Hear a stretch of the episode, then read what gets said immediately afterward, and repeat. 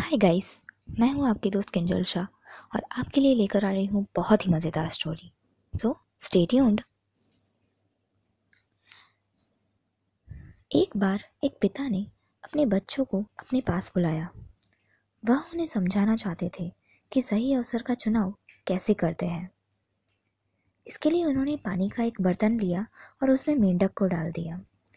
मेंढक बड़े ही मज़े से पानी में उछलकूद कर रहा था। कुछ समय बाद पिता ने उस बर्तन के नीचे आग लगा दी। धीरे धीरे करके बर्तन का पानी गर्म होने लगा। मेंढक उस बर्तन से बाहर निकलने की कोशिश नहीं कर रहा था।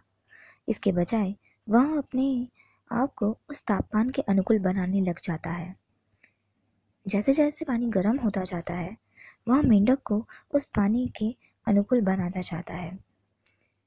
लेकिन कुछ समय बाद पानी इतना गर्म हो गया कि वह उबलने लगा। अपने आप को उबलते पानी में अनुकूल बनाने की क्षमता मेंढक में अब नहीं थी। अब मेंढक को लगने लगा, इस बर्तन से बाहर निकल जाना चाहिए, इसलिए उसने छलांग लगाई, लेकिन वह बर्तन से बाहर नहीं निकल पाया। उसने फिर से छलांग लगाई, वह फिर से उसी बर्तन में वापस गिर गया। अंत में वह उसी बर्तन में मर गया। क्या आप जानते हैं कि मेंढक बर्तन से बाहर क्यों नहीं निकल पाया? क्योंकि उसने अपनी सारी की सारी ऊर्जा अपने आप को उस गर्म पानी के अनुकूल बनाने में लगा दी।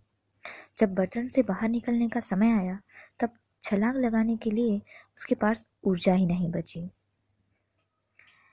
इस मोटिवेशनल स्टोरी से मैं आपको ये बताना चाहती हूँ कि इंसान परिस्थितियों के सामने अपनी सोच के कारण हार जाता है।